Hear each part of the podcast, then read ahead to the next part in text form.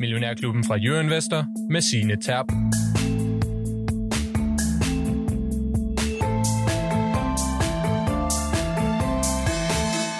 Den tåler alt, tror alt, håber alt, udholder alt.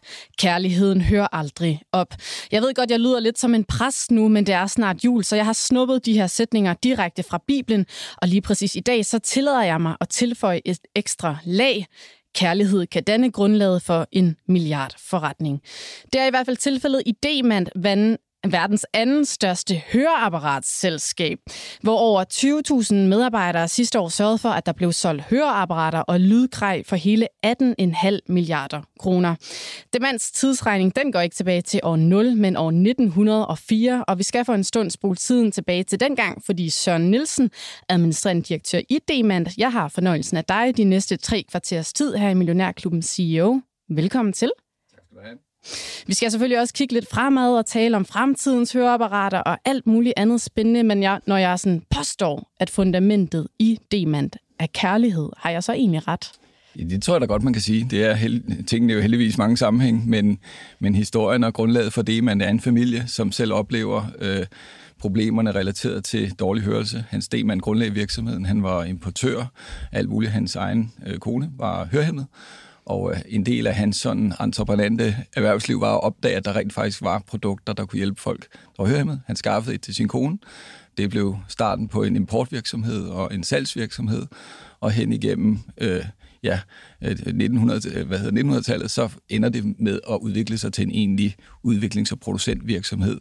Øh, hans søn tager over øh, ret tidligt, William Demand, og øh, ja, det er derfra, vi opkaldte. Så øh, dybe rødder tilbage til en familie, hvor helt sikkert kærligheden har været i spil. Ja, men det er godt at høre. Så er der trods alt sådan lidt øh, juleglæde over det hele.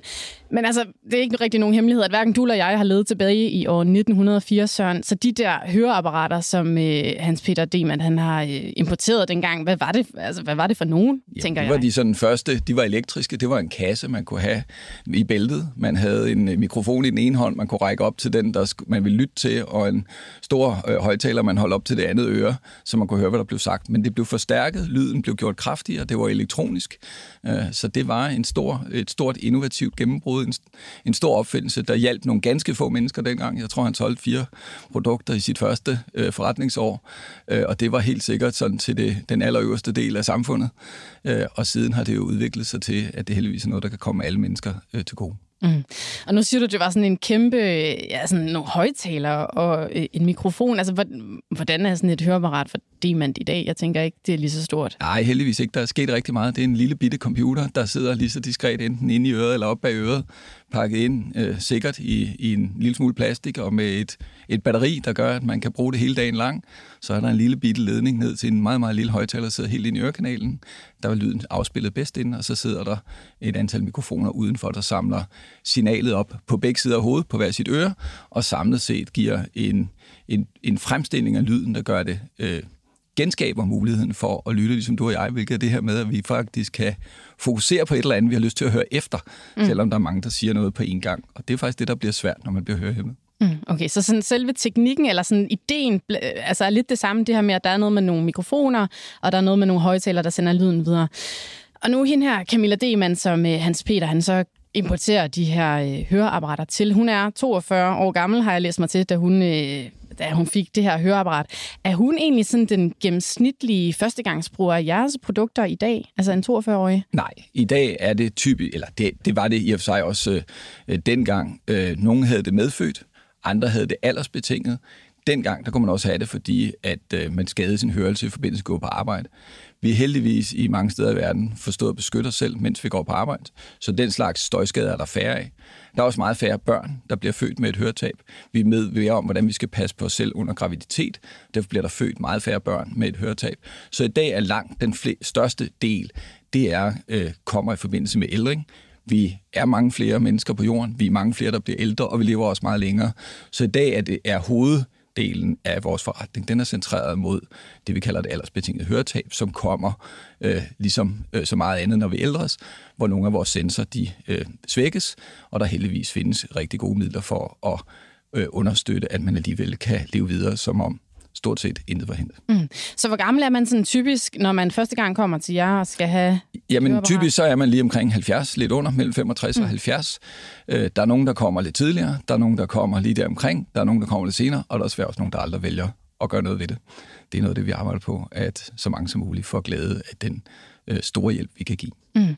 Jeg kan ikke lade være med at tænke på, for jeg synes hele tiden, vi bliver sådan skudt i skoen, især os, der er sådan er lidt unge, at vi hører alt for meget i høretelefoner, vi hører det alt for højt, og det ene og det andet.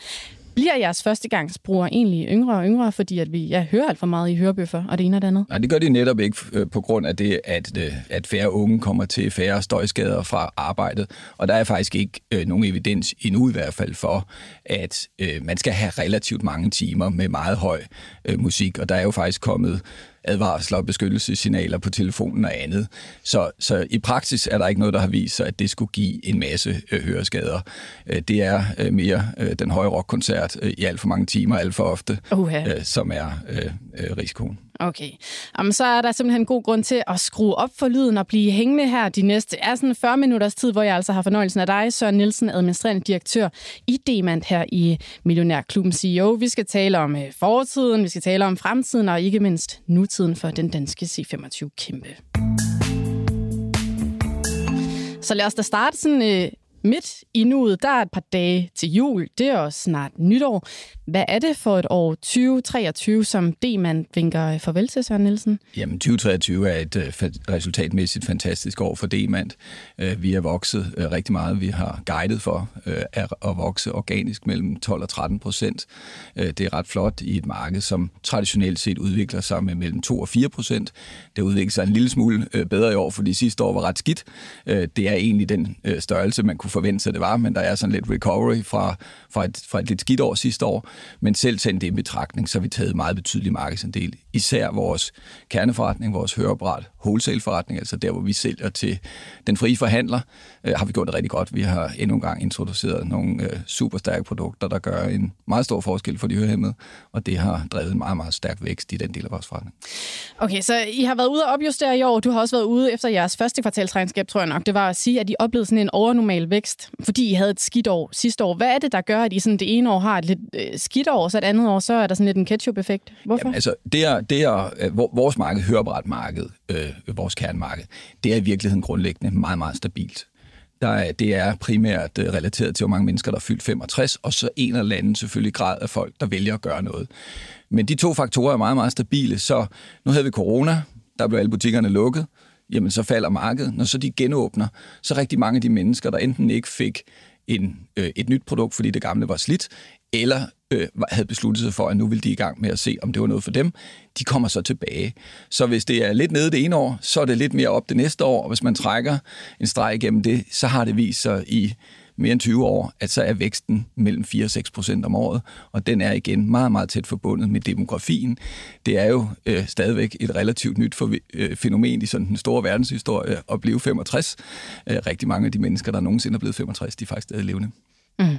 Så når snakken falder på det her med høreapparater, så hører man rigtig, rigtig ofte det her med, ja, at I er sådan, øh, I lever godt af den her strukturelle vækst, men vil det sige, at I bare kan sådan, øh, nu er jeg lidt fræk, men kan I bare linde jer lidt tilbage og så bare sige, Nå, men hvis vi ikke rigtig gør noget, så får vi de her 4-6 procent om året? Ja, nej, det er jo ikke, øh, hvem der gør det. Vi er et marked fuld af konkurrence, og øh, man kan sige, det, der komplicerer det en, en lille smule mere, nu er igen en af vores forretninger og vores originale kerneforretning, det er at være producent. Men det er, man er ikke, øh, hvad hedder det, nede og købe et produkt. Man er til behandling. Man går ned til en audiolog, ligesom vi vælger at gå til tandlæge eller noget andet, for at få rådgivning, for at få vejledning, for at få en forståelse for, er der overhovedet noget i vejen? Er der overhovedet noget relevant at gøre ved det. Man ved jo naturligvis ikke særlig meget. Og det er en super vigtig del af processen, den kvalificerede og professionelle rådgivning, som skal få folk til at gøre noget, hvilket relativt mange jo grundlæggende gerne vil undgå så længe som muligt. Mm. Så man ved ikke, hvad man køber. Man ved, hvor man køber det. Og det vil sige, at mængden, den er måske forudsigelig, men at få øh, solgt sin vare igennem, være den, der hos den professionelle forhandler bliver anbefalet som det bedste valg, det bruger vi meget energi på. Det er vi en meget høj konkurrence om. Der er fem meget dygtige virksomheder i verden, der laver høreapparater. Og jeg vil sige, vi slår også øh, relativt intenst om, om vores markedsandel. Så det er derfor, der er så meget innovation i branchen, fordi det, vi kan præsentere igen og igen, det er løsninger, der leverer et bedre resultat for slutbrugeren, som ikke er perfekt, heller ikke den dag i dag. Øh, men jeg vil jo helst have det bedste. Når jeg vælger at gøre noget, så vil jeg helst gør det ordentligt. Mm, selvfølgelig. Og lad os vende lidt tilbage til dem her, som I sådan bokser om øh, markedsandele med. Men lad os lige prøve at få skåret forretningen sådan helt ud i pap. Fordi også inden vi tændte for mikrofonerne, så kalder jeg jo jer et høreapparatselskab. Og der var du sådan et, åh, det var ikke helt det, I siger internt i virksomheden. Prøv lige at skære ud for os, hvordan er det, tjener jeres penge, og hvad er det så egentlig, I kalder jer selv, når det ikke er et høreapparat? Vi beskriver os som en høresundhedsvirksomhed, fordi vi basalt set gerne vil forstå alle elementer af det at have et høretab. Så vi er involveret i udvikling af produkter til diagnostik. Det kan være et relativt simpelt instrument til at screene på en skole. Det kan være et meget avanceret instrument til at screene en nyfødt baby, der ikke selv kan svare på, om man kan høre, men hvor man kan måle, om der rent faktisk er en refleks, når man øh, præsenteres for lyd. Det kan være til den ENT-lægen eller øh, ørelægen, hvor man kommer ned til en mere udredende undersøgelse. Det kan være en audiolog, der laver den test, der skal laves umiddelbart, før man skal tilpasse med til Det er en del af vores forretning. Så udvikler vi mere og mere avancerede, mindre og mindre, bedre og bedre høreapparater, som vi sælger i hele verden. Og så driver vi også i stigende grad øh, klinikker selv, forretninger selv, hvor vi rådgiver, vejleder, tilpasser og sælger høreapparater. Okay, så jeg, jeg har ligesom sådan tre ben. I både diagnostiserer, I udvikler, og I sælger dem også. Jeg er lige at spørge til den der baby. Hvordan kan I, i alverden kan I måle, om den kan høre noget eller ikke? Jamen det er fordi, at i virkeligheden så lytter vi ikke med ørerne. Det gør vi op i hjernen. Og hvis signalet kommer ind, så ser man en reaktion i hjernen. Så kan man med det, der hedder hjernestammeaudimetri, hjernestammeaudiometri, så kan man simpelthen måle et signal i hjernen, og hvis ikke der er noget signal, jamen så er der ikke nogen forbindelse mellem øret og op til hjernen. Man kan ikke høre, man kan ikke måle helt præcist, hvor godt man kan høre, men så kan man i en screening konstatere, at her er en baby, hvor der er ikke nogen reaktion. Og det gælder om at øh, gribe ind så tidligt som muligt overhovedet, for der er den her sammenhæng, at hvis ikke man får hørelse, så har man ingen stimulering. Når man ingen stimulering har, så udvikler man ikke sprog og tale. Man vil se, at øh, desværre babyer, som er født øh, med, med store høretabler helt uden hørelse, de kigger lige ud i luften. Der er ingen smil, der er ingen glæde, for der er ikke noget musik, mm. der er ikke noget sang, der er ikke noget... Man oplever ikke kærlighed, nu startede du der. øh, og øh, hvad hedder det? Det gør, lige så snart lyden kommer, mm. så hører man øjeblikkeligt, der, der, der kommer ud af munden. Fordi når der kommer lyd ind, så kommer der også en reaktion ud. Så mm. har kommunikation relevans. Og man siger, det er jo i virkeligheden kernen i det, vi gør. Hvis ikke der er noget ind, så kommer der heller ikke nær så meget, eller det samme ud, eller det er noget for forkert, kan man sige, der kommer ud. Så man kan faktisk, ja, på en helt nyfødt baby, der ikke kan svare på noget som helst, der ligger og sover, øh, konstatere, om den, øh, hvad hedder det, kan høre. Ah, men det lyder jo helt vildt. Okay, men altså, I har de her sådan tre øh, ja, forskellige forretningsben. I har også en masse forskellige ting og sager, I laver under... Jeg har faktisk et fjerde, jo. I har også et fjerde? Hvad ja, er det? det er vores communication, hvor vi laver øh, headset. Øh, det gør vi, øh, øh, har vi gjort i to områder, nu gør vi det fremadrettet kun i et. Det har været inden for gaming, hvor man øh, flere og flere spiller online, og derfor har et headset og mikrofoner osv., og, og så i det, vi kalder vores professionelle øh, afdeling i den, i den øh, del af vores forretning, hvor vi sælger udstyr til at bruge på arbejdspladsen. Hvad mm. det så når jeg går på Teams-mødet? Og ja, så har du et godt headset eller en lille højtaler på bordet osv. Mm. Så noget udstyr laver vi også. Det er en mindre del af forretningen. Derfor ser vi os stadigvæk samlet set som en høresundhedsforretning, men der er rigtig gode ting, vi har lært på høreapparatsiden, som vi også kan bruge og genanvende, når vi laver headset. Det handler jo også om at få noget støj væk og give et klart signal, kan du sige, på den anden side. Mm, helt sikkert. Okay, men altså, øhm, vi kommer heller ikke udenom, at I også har skåret lidt til. Nu siger du selv det her med gaming. Det er jo faktisk et forretningsområde, som I har øh, sorteret fra på det seneste. Også jeres implantatforretning, den har I egentlig også sorteret fra. Hvorfor har I vendt de forretningsområder ryggen, så Nielsen? Jamen, det er fordi, vi er jo grundlæggende øh, øh, egentlig øh, lidt stedet indrettet, og vil gerne øh, vise, vi kan. Men en gang imellem, så skal man kigge på tingene og sige, okay, har vi øh, størrelsen, har vi noget, der gør, at vi kan adskille os væsentligt fra vores konkurrenter, og dermed tro, at vi kan blive store og betydende. Vi, vi er i de brancher, vi er, for at gøre en stor forskel. Øh, enten det er for hørhemmede eller for folk, der har brug for et godt headset. Og være en lille mindre spiller i mange år med en deraf følgende dårligere indtjening, dårligere performance, det vil vi ikke. Og øh, der, var, der konstaterede vi for implantater, som er et, det aller øh, sværeste, kan man sige, i, i høresundheden, at stimulere igen helt døve, det kan være en baby eller en voksen, med øh, ind i, øh, helt ind i hørenerven og nærmest direkte op i hjernen der var vi for små. Det var øh, ville tage alt for lang tid, hvis nogensinde realistisk, at vi kunne bygge en førende og ledende virksomhed, øh, som også kunne tjene nogle gode penge. og derfor øh, hvad hedder det, har vi valgt at stige ud af det. Vi har valgt at finde øh, en af de andre spillere i branchen, den, øh, der hedder Cochlear, den største, der kan tage sig af de patienter, vi har øh, opereret gennem mange år, øh, og sikre, at de også fremadrettet får den allerbedste løsning. Mm, okay, så man må altså skære til der, hvor det ikke øh, giver så mange penge. Men altså sådan, jeg kan ikke lade være med at tænke på, hvordan føles det egentlig som topchef at skulle tage den der beslutning med, at nu skærer vi det her fra? Er det sådan en beslutning, som du øh, kan lade ligge på arbejdet, eller er det også noget, du sådan kan tage, tage med dig hjem, eller hvordan føles det egentlig at gøre det? Jo, men det er, altså vi, øh, jeg vil ikke sige, at man ikke altid på arbejde, men det at, det at være ansvarlig for en virksomhed som mig, det er selvfølgelig noget, man bærer på sig, og øh, man er godt klar over, når man træffer forretningsmæssige eller beslutninger, så kan de også for individer og mennesker have konsekvenser. Øh, hvad hedder det? Når det er sagt, så, så bliver man stadigvæk nødt til at sige, jamen, hvad er det rigtige for virksomheden på den mm. lange bane? Hvordan administrerer vi bedst øh, vores ressourcer. Hvis vi bliver ved med at gå efter noget, der ikke giver resultater, så har vi virkelig også taget det for noget andet, der kunne blive endnu bedre, som så kunne have vokset mere. Så sådan samlet set, så bliver man nødt til at se for hele virksomheden samlet bedste på den lange bane. Vi er i dag, som du sagde, den næststørste. Vi har været i mere end 100 år. Vi har tænkt os at være for evigt og være en af de ledende og en af de førende virksomheder. Og det bliver man nødt til at også agere efter. Og ja, så kan der godt være nogle ting, der må vælges fra, og nogle andre, der må prioriteres op. Men samlet set, så igen, som du sagde, vi er mere end 20.000 medarbejdere i hele verden. Da jeg startede for snart mange år siden, var vi ikke end 1.000. Så det er en succeshistorie. Det er en virksomhed, der hele tiden vokser. Mm. Og vi vender tilbage til, hvordan det var, da du startede i øh, Demand lidt senere. Men lad os lige vende tilbage til de her, som I kæmper om markedet om. Fordi jeres branche har været udsat for altså, enorm øh, konsolidering. Den ene virksomhed har nærmest opkøbt den anden. Det har I sådan set også selv bidraget til. Hvor mange spillere var det, der efterhånden var tilbage ude i det marked? Jamen, der er som hørbart producenter fem store, så er der øh, nogle mindre lokale spillere rundt omkring i verden. Men der er tre danske, og en amerikansk og en svejsisk. Og altså, hvor stor en markedsandel har I så på det Ja, kæmpe stor marked altså. Jamen, er... vi har øh, sådan et, øh, det er lidt efter, om man måler i styk eller man måler i værdi. Øh, vi har et eller andet øh, sted omkring 22, 23, 24 procents markedsandel. Nu kender vi ikke helt den, den nøjagtige værdi af hele markedet. Øh, det er derfor, jeg ikke lige er skarp på det. Men det er der omkring, at vores markedsandel øh, ligger. Okay, så det lyder da også pænt stort. Nu, når vi nu har de her andre spillere, faktisk endda på vores egen hjemmebane, hvad er så jeres altså edge i forhold til dem? Hvad er det, I sælger jeres høreapparater på over alle de andre så? Vi gør to ting. Mm. Øh, vi for det første øh, bruger øh, øh, flere, end, øh, flere penge, end jeg tror mange andre gør, på produktudvikling og innovation. Vi hele tiden hver år udvider produktudviklingen, udvider investeringerne i at finde nye, bedre løsninger. Det er det gode produkt, der driver væksten i den del af forretningen.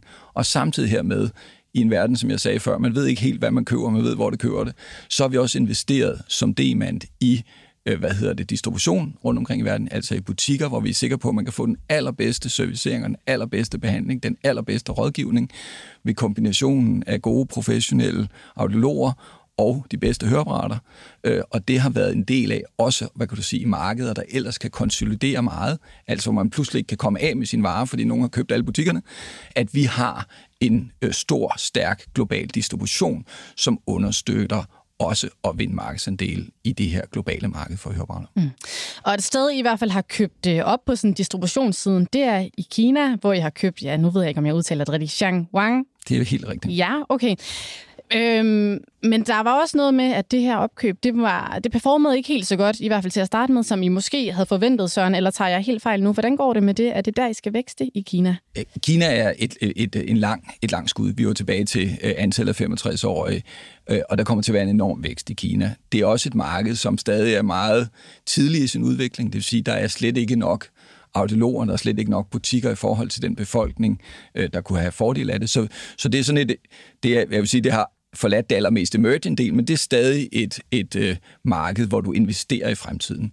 Så vores investering i Xinguang er, hvad kan du sige, en platform for vækst. Vi har købt den største og stærkeste og mest professionelle retailkæde, klinikkæde, der er i Kina, og vil fra den vokse i øh, den del af vores forretning i Kina. Vi er meget glade for vores opkøb. Det er et super asset. Det er markedet i Kina, der her på den anden side af corona, ligesom meget andet i Kina, har sat sig lidt, været lidt dårligere det har ikke ret meget med vores performance at gøre. Jeg er øh, meget stolt og glad over den performance, vi ser ude i vores butikker i Kina. Det er markedet, der er en lille smule imod os, men som jeg sagde lige før, hvis det er lidt imod en periode, så kommer der en anden periode, hvor det så til gengæld øh, vokser lidt mere. Det er helt sikkert på, at det kommer til i Kina. Der er øh, alt for få øh, muligheder for at få hørebehandling i Kina i forhold til befolkningen, og det er vi en del af at investere i og træne og uddanne dygtig personale, der kan klare det. Mm. Og, men de her forretninger, er det så, øh, de her Xinguang-forretninger, er det så udelukkende jeres produkter, der er på hylderne i de forretninger, eller hvordan altså, fungerer det? Jeg skal bare... Jamen det er det typiske mm. i de øh, forretninger, som vi er ejer af, at der anbefaler vi vores egne produkter. Dem kender vi bedst. Dem ved vi er det bedste, der kan fås de folk, vi har ansat, er meget dygtige til at tilpasse dem og få gode resultater, fordi det er det, de arbejder med øh, hver dag. Så det er en del af modellen, at når man går ind i en af koncernens medarbejdere, eller hvad hedder det, en af koncernens butikker, jamen så bliver man øh, præsenteret for de løsninger. Har man et andet produkt i forvejen, man er meget glad for, eller, eller har været vant til, så kan vi sagtens øh, skaffe det, og så tilpasser vi også et af dem. Men formålet er øh, øh, forretningsmæssigt øh, at sikre adgang til markedet for vores produkter, og derfor så fremstiller vi også dem. Mm. Okay, så jeg har hørt dig sige, at I adskiller jer fra konkurrenterne ved at bruge rigtig, rigtig mange penge på det her research og development og udvikle nye produkter, og så også, at I er ret stærke i det her distributionsled. En anden måde, I også i hvert fald er begyndt at adskille jer fra jeres, øh, nogle af jeres konkurrenter på, det er, at I ikke tilbyder de her sådan over-the-counter høreapparater. Det ved jeg blandt andet Sonova, verdens største høreapparatsproducent, gør. Altså, så man kan ikke bare gå ind på et eller andet apotek øh, i USA og så få et af jeres høreapparater langt over disken. Så Nielsen, hvorfor, hvorfor har I egentlig valgt at holde jer ude af det? Jamen, øh, det er vi, og vi er de eneste, der har øh, forløbig i hvert fald øh, valgt os at holde os ud af det. Og det er tilbage til det med rådgivningen. Øh, høreapparater, det er der grundlæggende ikke ret mange, der af sig selv bare har lyst til at gå ud og købe. Og øh, det viser det alle steder i verden. Så først og fremmest skal man jo forstå, hvad det egentlig er, der er galt. Man skal blive øh, undersøgt ordentligt. Så skal man få noget rådgivning i, hvad det konkrete og specifikke problem, man selv har, er. Og derfra så skal man anbefales den løsning, der passer en bedst. Og derfor så tror jeg ikke, at, og det viser også vores sådan, undersøgelser blandt kunder, man vil selvfølgelig altid gerne prøve at få tingene til kan man sige, den bedst mulige pris. Selvfølgelig. Og en del af argumentet har været, at priserne er lavere, men det er de faktisk bare reelt ikke. Hvorfor er det ikke det? Jamen det er fordi, at øh, det at lave et høreapparat, det er dyrt. Det er, øh, hvad hedder det, dyrt i, i øh, markedsføring ud i den kanal, det skal ud i. Og der er masser af forskellige modeller. Når mange har oplevet, at de har betalt en høj pris, så er det efter at være blevet tilbudt flere modeller, og man har forstået, hvad forskellen er mellem at købe et af de billige og bruge nogle flere penge på det. Og så er der rigtig mange, som vælger at købe noget dyrt. Det viser sig faktisk, at i de lande, hvor flest går hjem med den bedste løsning, der er tilfredsheden også højst. Der bruger folk det mest, der er de mest glade for det, de anbefaler til flest andre for at gøre noget ved det, fordi det har været kombinationen af det gode produkt og den gode forhandler, den gode rådgivning. Og det øh, tror jeg øh, ikke, at folk øh, er klar til og forstår godt nok mm. til selv at sige, jeg kan både diagnostisere mig selv, jeg kan orientere mig selv, hvad jeg skal, og jeg går så glædeligt selv ud og købe noget. Øh, øh, jeg tror, vi alle sammen kælder ældre mennesker, der ikke mener, at det er modtageren, altså den hørehæmmede, der er problemet, men dem, der taler til en. Så der er øh, en barriere, man skal have over, man skal have inddraget sine, øh, øh sine øh, børn, sin øh, bedre halvdel, og så forstå, hvad det egentlig er, andre oplever. Fordi man tror sådan set selv, man hører det rigtigt. Mm, ja. Men øh, omgivelserne kan nogle gange godt sige, det var faktisk ikke det, jeg sagde. Mm. Altså, når du siger det på den måde, så kan jeg jo godt forstå tankegangen i, at I vælger det her over-the-counter fra. Men når I så knokler så benhårdt mod alle de andre konkurrenter ude på markedet, kan du så ikke være bange for, at I mister nogle markedsandele? Sådan jo, men det er jo altid sådan med et nyt marked, der skal op og stå, at det her specielt, nu siger du et apotek, det kunne også være en elektronikforhandler, hvor man fandt det lige ved siden af, ja, nu siger jeg en kaffemaskine, det er det nok ikke, der vil man hænge det et headset eller noget andet. Mm. At det tror jeg bare ikke er distributionskanalen. Jeg tror fra alt, hvad jeg har lært, og alt, hvad vi ser i service, man vil rigtig gerne tale med en professionel, der ved, hvad der er op og ned på det her, og man tror på, at man får en, en ordentlig og kvalitetsfyldt vejledning. Men der kan vel også sidde en eller anden øh, køndig ude i de butikker? Jamen, så er du bare ikke rigtig kommet nogen vejen.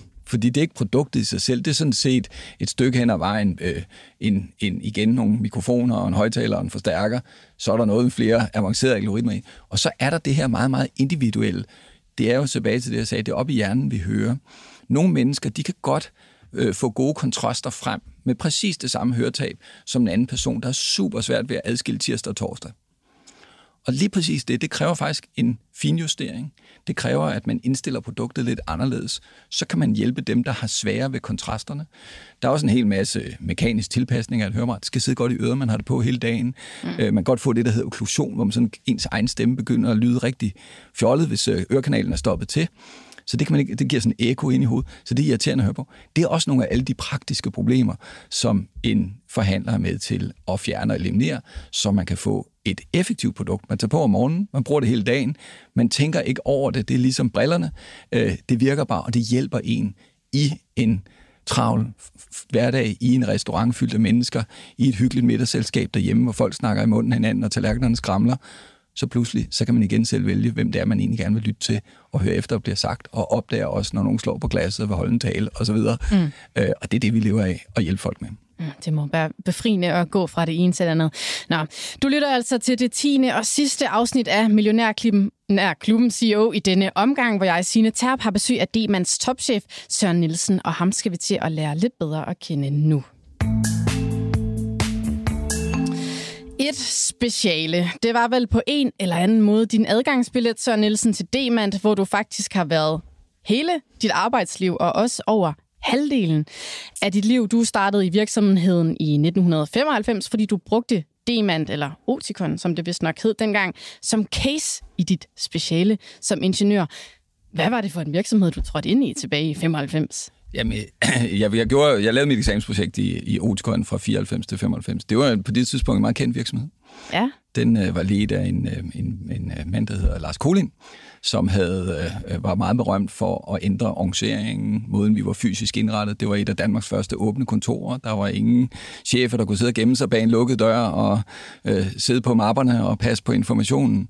Så hele digitalisering af information, øh, vi fik e-mails, vi havde computer. Det var super spændende at være en del af. Meget moderne og, og nyt, nytænkende.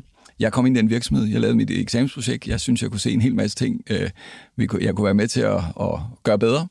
Og øh, ja, den ene dag tog den anden, og nu er der gået mere end øh, 25 år, og øh, jeg er der stadigvæk. Ja, det er du nemlig. Hvad handlede det der eksamensprojekt om?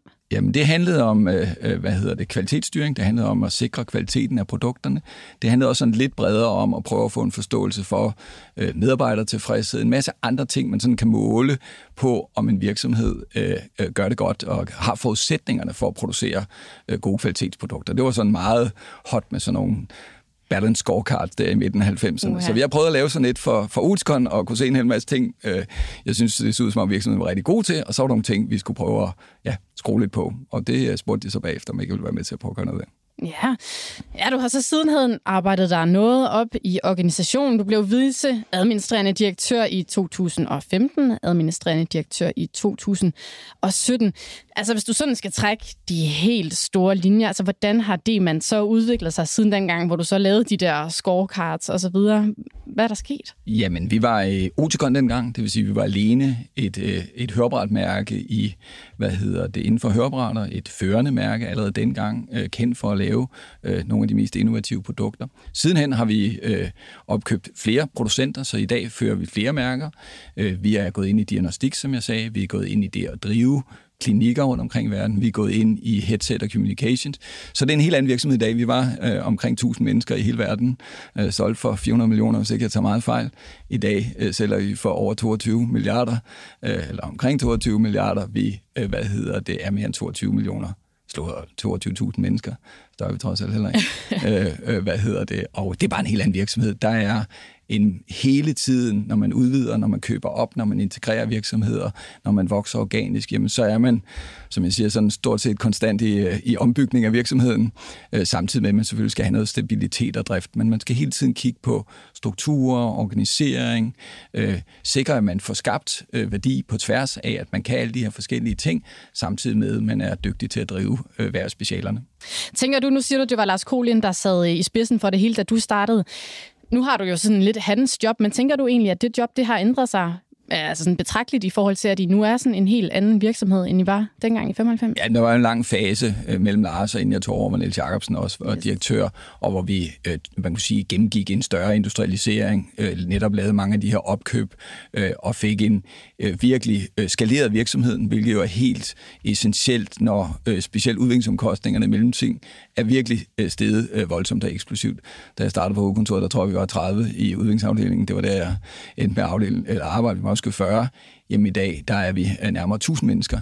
Ikke? Så for, for at bringe ting frem, jamen, så skal du bare lede virksomheden, du skal strukturere virksomheden, du skal arbejde lidt mere med processerne, øh, end det var nødvendigt, når du ikke er større. Så det er noget det, vi hele tiden skruer på, samtidig med, at vi holder godt øje med, hvad brugerne har brug for at udvikle os.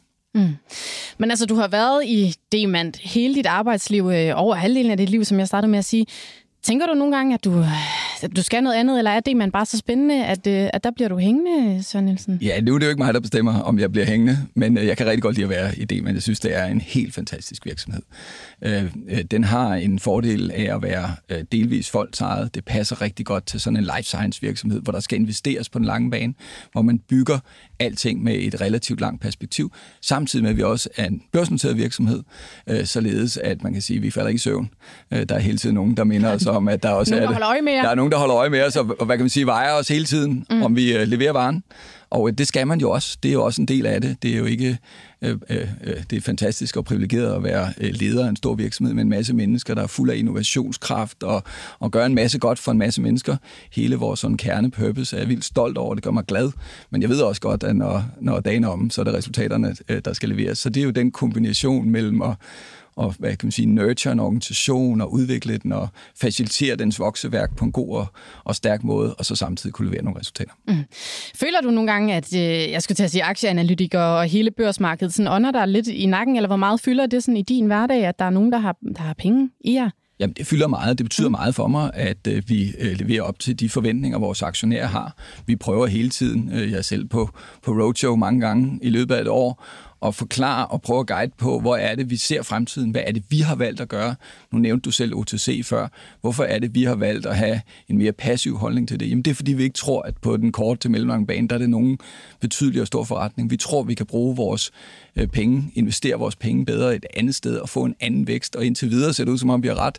Men det er klart, det skal jeg prøve at forklare aktionærerne, hvorfor vi har truffet sådan nogle valg. Hvorfor læser vi markederne, som vi gør?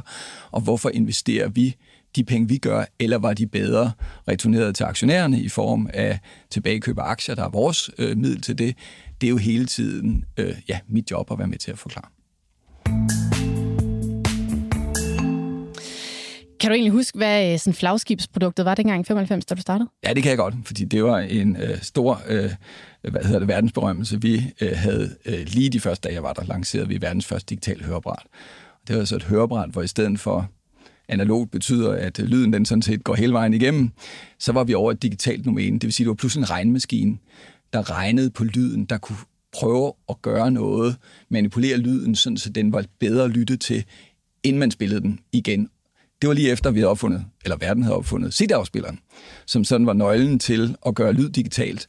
Så det tog vi til os, den måde at tænke lyd i et digitalt domæne. Så lærte vi at bygge små regnmaskiner, så lærte vi at blive gode til at lave algoritmer, og det vi gør i dag, det er super, super avancerede øh, øh, små computere med neurale netværk i, der er trænet med millioner af lyde, så de kan meget bedre forstå, hvad det egentlig er, der foregår omkring brugeren, og være med til at justere lidt på balancen, sådan så det, der er vigtigt at lytte til, det står tydeligere frem, end alt det, der virkeligheden bare forstyrrer. Og lad os prøve at dykke lidt ned i sådan et høreapparat der, fordi jeg har været inde på jeres hjemmeside, eller i hvert fald på jeres retailer, det der hedder Audica, hvor der står sådan her om jeres flagskib, som hedder Oticon Real. I stedet for kun at give hjernen adgang til specifikke lyde, som er tilfældet i traditionelle høreapparater, så giver Oticon Real adgang til det fulde lydbillede. Det har også den fordel, at hjernen skal bruge mindre energi på at behandle og analysere det, den får ind. Og det, det lyder jo som en ret fin øh, salgstale, det er det jo sådan set også. Hvad er det sådan helt banebrydende ved det her Oticon Real? Ja, indtil for nogle år siden, der var den typiske måde, og det er det for mange stadigvæk at sige, den vi lytter til er nok lige foran en. Så man zoomede sådan lidt billedligt ind på det, der var lige foran næstippen og så gjorde man det tydeligt, og så dæmpede man alt det andet. Men det er en meget kunstig lyttesituation, som i virkeligheden er forvirrende, fordi dem, der sidder lidt ved siden af, kan du ikke høre, og hvad nu, hvis de gerne vil have fat i dig, så skal de prikke dig på skulderen. Så du bliver sådan desorienteret. Det er der ikke noget naturligt i. Det er ikke slet ikke sådan, vi lytter. Det med at, at, at fokusere på en bestemt taler, det er noget, vi vælger at gøre op i hjernen, men vi hører alt det andet. Det kan hjernen bare finde ud af at undertrykke. Så vi har over de sidste 5-6 år udviklet nu fjerde generation af produkter, hvor vi netop i stadig stærkere grad kan finde alt det, der er i virkeligheden med til at forstyrre. Ja. Og vi fjerner det ikke, vi dæmper det bare en lille smule. Sådan, så de taler, der er, og vi er sikre på, at det er talen, og vi er sikre på, at der er nogen, der er tæt nok på, at det er relevant, den gør vi en lille smule kraftigere. Og så kan man genskabe den her evne til at sidde rundt om et middagsbord, hvor der er en 6-7-8 stykker, der taler i munden på hinanden. Selvom der er et lidt dårligt akustik, selvom tallerkenerne skramler. Og pludselig, så kan man selv igen vælge, hvem man egentlig gerne vil lytte efter. Det kan lige så godt være lidt til siden, som det kan være lige foran. Man kan meget hurtigt reorientere sig, hvis nogen siger noget, kommer ind ad døren, vender sig om, der er et eller andet vigtigt. Og den naturlighed i det, det gør, at hjernen slapper af det er sådan, den er vant til at lytte, det er sådan, den er vant til at agere. Det er virkelig et, det at lytte et mirakel. Vi kan gå øh, gennem en travl banegård, og pludselig er der en stemme fra en person, vi kan ikke se vedkommende, men som vi ikke har hørt i mange år. Øjeblikkeligt ved vi, det er en, vi kender. Vi mm. vender os om og siger, Gud, hvor er... Nej. Gud, det er dig. ikke? Og det kommer igen, og det gør, at man lytter med mindre. Man ikke bliver ikke så træt. Ældre mennesker, som er ude i støjen, de bliver enormt trætte. Mm. Det letter. Det har også vist sig, øh, at der er en korrelation mellem den træthed, den overbelastning, enten det er, fordi man slet ikke bruger høreapparat, eller man bruger noget, der ikke virker ordentligt, som gør, at kognitiv øh, øh sygdomme til synligheden har bedre vilkår. Man stresser simpelthen hjernen i en grad, at den øh, ikke holder sig øh, på dupperne. Øh, og derfor så er der øh, stigende øh, hvad hedder det, øh, forskning, der viser, at øh, øh depression, demens osv. muligvis har en eller det har en korrelation til måden, vi lever på, det at holde sig aktiv, det er ikke at være stresset, når man lytter.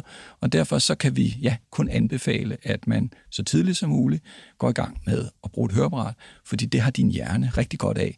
Den arbejder mere naturligt. Den er ikke på, kan du sige, overarbejde, og bliver ikke stresset, bliver ikke træt i samme grad, selv når lydmiljøet er vanskeligt. Mm.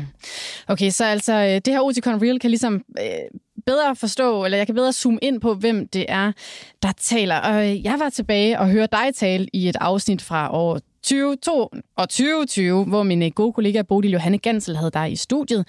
Og der sagde du, at kunstig intelligens virkelig var noget, som I kiggede ind på. Og der tænker jeg sådan lidt, hold op, der har du sådan lidt foregrebet tingenes gang, for det er i hvert fald noget, alle er begyndt at snakke om nu.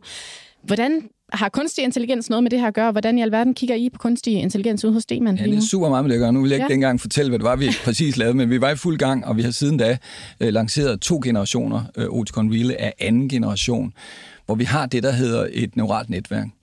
Og øh, hvis man øh, kender en, øh, en øh, hvad hedder det, selvkørende bil, så er det ideen, at man ligesom får trænet hvordan, og genkende ting, vide hvad det er, og dermed ligesom den menneskelige institution også vide, hvad man skal gøre ved det. Og det betyder altså enormt meget for et høreapparat, om det bare tænker, er det tale eller er det støj, sådan meget simpelt. Øh, hvad er, hvad er højt og hvad er, er, er lav øh, lydstyrke, til at man reelt kan finde ud af, hvad ting er. Er det bladene i skoven? Er det vindstøj? Er det, øh, fi, øh, hvad hedder det, fin musik? Er det tale? Vi har trænet vores neurale netværk med 20 millioner forskellige øh, lyde, og det gør, at det godt ved, hvad det er, der er omkring den. Og vi har så trænet i, hvad er den bedste reaktion på det? Hvornår kan jeg virkelig tillade mig at undertrykke det, fordi det skal brugeren ikke bruge til. Det forstyrrer enormt meget, og det er ikke vigtigt. Hvad er det, jeg skal kun dæmpe en lille smule, så jeg stadigvæk kan reorientere mig i det, så jeg forstår den kontekst, at jeg kan stadig høre, at det er i kirken, jeg er. Jeg kan stadig øh, forstå, at jeg sidder midt i en restaurant. Det har, det har hjernen også brug for. Og så bliver de enkelte talekilder meget tydeligere. De bliver, øh, bliver ved med at være der, hvor de er, og de kan godt være der øh, i, lidt i munden på hinanden, og så kan alligevel godt skilte med, fordi de detaljer, der skal til for, at hjernen kan det, de er intakte. Det har vi lært et neuralt netværk, hvilket er et andet ord for AI, øh, og øh, hvad hedder kunstig intelligens. Så vi har en intuition, vi har en læring i høreapparatet, der gør, at det reelt ved, hvad det er, det lytter til. Hvor lang tid har det taget at træne det her neurale netværk til at kunne genkende alle de mange, mange forskellige lyde, som du lige øh, ridsede ja, det, det, der tager længst tid, det er at få optaget alle lydene. Det har vi været ude at gøre ude i den virkelige verden okay, med mikrofon, ude i, ude i felten, og så har vi også købt nogle lyde osv., som laver et stort bibliotek. Så bliver man nødt til at have en hypotese om, hvad skal vi så gøre ved hver af lydene, det laver man en masse avancerede computerprogrammer, der gør, og træner det her netværk. Så ser man også, hvad brugeren synes om det. Og hvis der er sådan noget, der ikke er, som skal, så må man ind og, og gentræne sit netværk og sige, nej, nu er det her. Så det er forskning og udvikling, sådan helt basal forskning og udvikling. Og så er det en masse avancerede algoritmer, der til sidst ender med at træne det her netværk, der så bliver loadet ned i hørebrættet, ned i computeren, og så er der med brugeren hjem og igen løbende og ekstremt hurtigt. Det er det, der kan man sige, er det helt store. Det er, hvor hurtigt den kan opfatte et mønster, kan du sige, lyden, og reagere på det, og så gøre noget andet. Førhen, der var de sådan lidt langsomt. De skulle være helt sikre på, at Nå, nu var det godt nok blevet øh, højt, så nu skal jeg lige gøre noget. Eller nu var der godt nok meget støj, nu må jeg hellere gøre noget andet. Men man skulle lige være sikker på, at man ikke tog fejl. Så nogle AI-systemer, de er ekstremt hurtige tilbage til den selvkørende bil, så der bliver trådt på bremsen lige med det samme, mm. hvis der er noget, der ser farligt ud. Uh, jamen, det lyder jo helt vildt, hvordan man kan træne det til, at det, sådan en lille bitte dims kan gøre sådan noget. Men når du så kigger øh, skuer ud mod fremtiden, Søren Nielsen, hvad er det så, øh, fremtidens høreapparat kan gøre?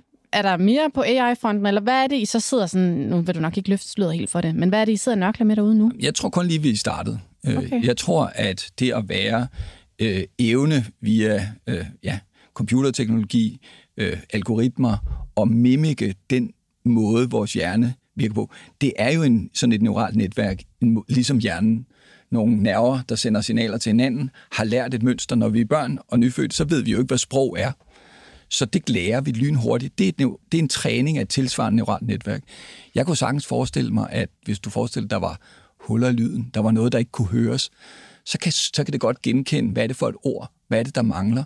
Så kan jeg lige gøre det lidt kraftigere. Jeg kan faktisk til sidst en dag måske måske lave lidt kunstig lyd, tale, som er en rekonstruktion af noget, selv den bedste intention stadigvæk kan kunne høre. Det kunne være dig og mig med helt almindelig hørelse. Så kan systemet godt høre, hvad det er, og præsentere det lidt kunstigt, men i en klarhed, som ingen af os ville kunne gøre med normal man kan sige, filtrering. Så over i det her domæne med kunstig intelligens, der kommer du til at kunne lave en rekonstruktion af virkeligheden, som gør det for en hørhæmmet meget, meget, meget nemmere at forstå, hvad det egentlig er blevet sagt. Og sådan i de mere sådan spekulative hjørner, så kunne vi jo tænke over, om når vi nu til rejste ud i verden, om alle så lige pludselig talte det samme sprog, fordi at det kunne produktet oversætte for os. Og sådan. Vi kan få mange sjove, crazy det idéer. jo helt vildt. Er det, det, er det er der nok en app, der gør, før vi får det ned i hørebrættet. Men, men sådan tænke over, at det behøver ikke være en 100% naturlig gengivelse. Mm. Jeg kan faktisk godt manipulere det til noget, der hjælper mig til at høre øh, bedre i de allersværeste lyttesituationer. Det lyder jo helt vildt, hvis jeg kan tage til Kina og have et høreapparat fra øh, D-mand i mine ører, og så ja. hører jeg bare det, der bliver sagt på dansk. Er det, er det virkelig noget, I sådan sidder Jamen, det, og udvikler? Det, det, det, det, det, det, kommer jo i, det kommer jo i telefonen, det kommer fra Google, det er der jo en masse andet. Så det er aldrig os, der laver lige præcis det, men mm. det er os, der folder det ned, så det er relevant for en hørehæmmet, så det er en integreret del af produktet. Øh, jeg siger ikke, det er det, vi gør, men det er bare et eksempel, en illustration på det her med, at det hele for os handler om kommunikation, øh, tale sammen, være i sociale øh, relationer med den mindst mulige Øh, effort, altså hvad hedder det igen, sådan load på hjernen, og øh, det kan vi altså bruge sådan nogle systemer til at gøre meget bedre. Og nu siger du selv, at der sikkert er nogle store tech-giganter, der kommer med en eller anden app til nogle af de her ting. Der er også mange tech-giganter, øh, ja, blandt andet Apple, som i hvert fald også er store. Jeg tror ikke, de har høreapparater, men de har i hvert fald headsets, som, øh, som jeg også bruger. Hvor meget konkurrence oplever I egentlig fra dem, og begynder de at bevæge sig sådan lidt ind på jeres banehalvdel? Ja, nej, det synes jeg egentlig ikke. Okay. Altså, fordi der er ikke nogen appen. Man, man skal vende det lidt om at sige, jamen hovedformålet med, hvis vi nu tager Apples øh, headset, det er, at du kan høre det, der kommer fra telefonen. Så vil man gerne have, at man måske også kan høre tale, hvis der er sådan nogen, der henvender sig til dig. Man vil også gerne hjælpe, hvis nu en hørehæmmet vælger at bruge sådan et, øh, du har et lille høretab, uden øh, at bruge et høreapparat så kan du skrue på noget, så det også virker godt for dig, så fjernsynet lyder øh, lidt kraftigere osv. Mm. Men det afløser bare ikke det produkt, hvor vi leverer kerneydelsen. Det er igen det støjende omgivelse, hvor mange mennesker taler i munden på det. Der er ingen af os andre, der bruger noget produkt til at hjælpe os i det. Der er ingen af de produkter, der er indrettet, konstrueret og designet til det kerneformål, som er at sidde og have en rigtig god middag med sine bedste venner, hvor folk snakker i munden på hinanden igen, hvor der er øh, skrammel og larm og lidt baggrundsstøj, eller den gode familiefest. Det er ikke det, de produkter er lavet til. De er øvrigt heller ikke lavet til at holde i meget lang tid, blive brugt hver dag, øh, 15 timer om dagen, eller hvad man nu vælger at bruge sit høreapparat. Det er faktisk ret hårdt miljø. Det er heller ikke, jeg talte om nogle af fænomenerne, i det øjeblik, man selv taler samtidig, så kommer der faktisk en hel masse ting, der gør det hele meget kompliceret. Øh, så er der ikke ret mange, der kan lide. Man kan se det, Øh, man vil gerne have et produkt, der er meget diskret, når man mm. bruger høreapparat. Det er de her produkter jo ikke. De er nærmest øh, modsat. De skal helst se lidt fancy ud. Ja. Så øh, som jeg siger, jeg har tre teenage-drenge derhjemme. Når de kommer ned til middag og har deres AirPod i, så starter vi lige med at pille dem ud, så vi kan snakke sammen. Øh, fordi ellers så signalerer det jo virkelig lidt, at jeg ikke rigtig er til stede. Mm.